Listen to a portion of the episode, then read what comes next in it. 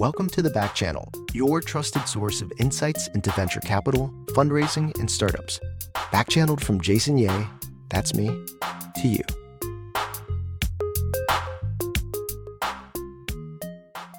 Hey guys, welcome to the Back Channel. Today I want to talk about the idea of support, getting support, and needing support when it comes to fundraising.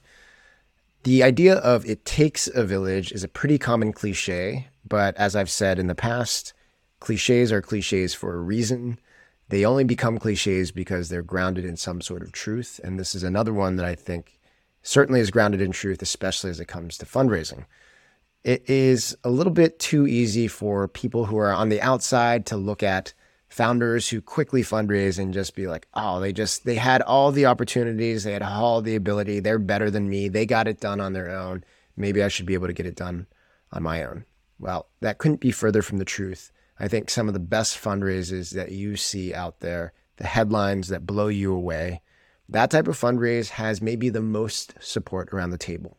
So you should clear your head around what it means to ask for support and whether or not you think that you're a company, a founder, a fundraise that needs support. Turns out every founder needs support, every fundraise needs support. So I want to describe three main categories of support that I think are very important for founders to get when it comes to fundraising. So if you haven't already started reaching out to your network of supporters, people that want to see you win, here are three reasons that you should start today. The first one is around getting feedback and having people give you notes on your materials. And when I say materials, that's everything from your deck to your live pitch to your data room. These are really important because, as I always say and tell founders, founders are too close to, the, to their business to be able to objectively analyze and critique the materials that they've put together. The deck seems simple. It makes sense to you because you know all the nuanced details.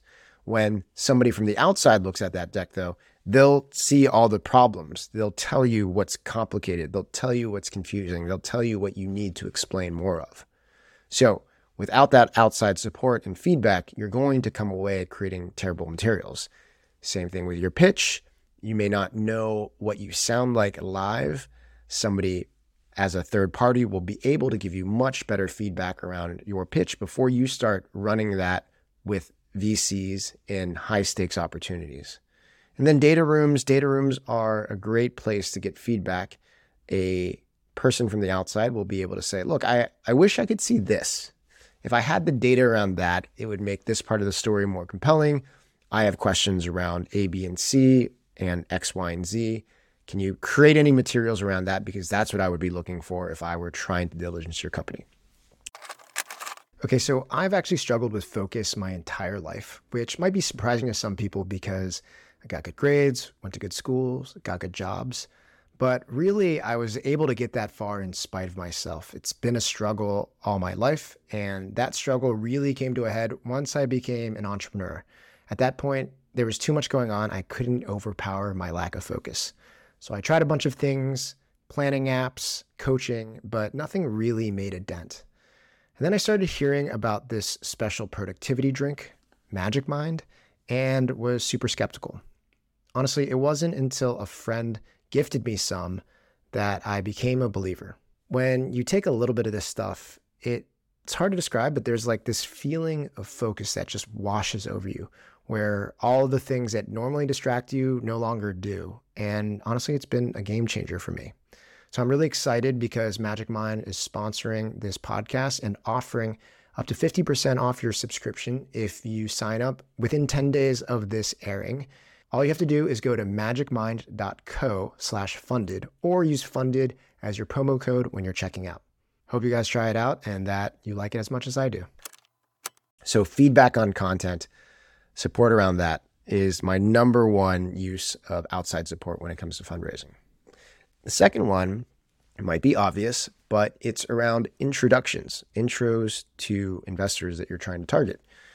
In my content, I'm always talking about warm introductions and how important they are to a great fundraise. I will say, yes, cold can be part of a fundraise, but there's no way it can be more than 5 to 10% of a successful fundraise. So everyone is going to need support by asking for introductions. And what I want to tell people is that even the most connected founders, people that maybe perhaps used to be a VC, maybe perhaps were connected to every single investor that they needed to talk to, either directly or a half step away. Yes, I'm, I'm referencing myself. That's what I had when it came to my last fundraise.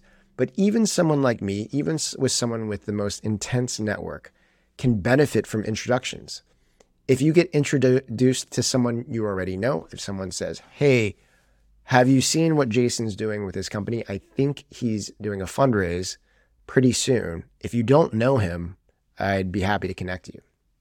And if this person said, Oh, I actually do know Jason, but that introduction would be great, or I can reach out directly, that still accomplished a really valuable goal, which is to add sort of shared credibility into what you're doing. Someone else that they know, that they respect, that they believe in said something lightly positive about you. And that introduction, even though you could have gone directly, is super valuable. So, for everyone out there, you're going to need to find support in order to get introductions during your fundraise.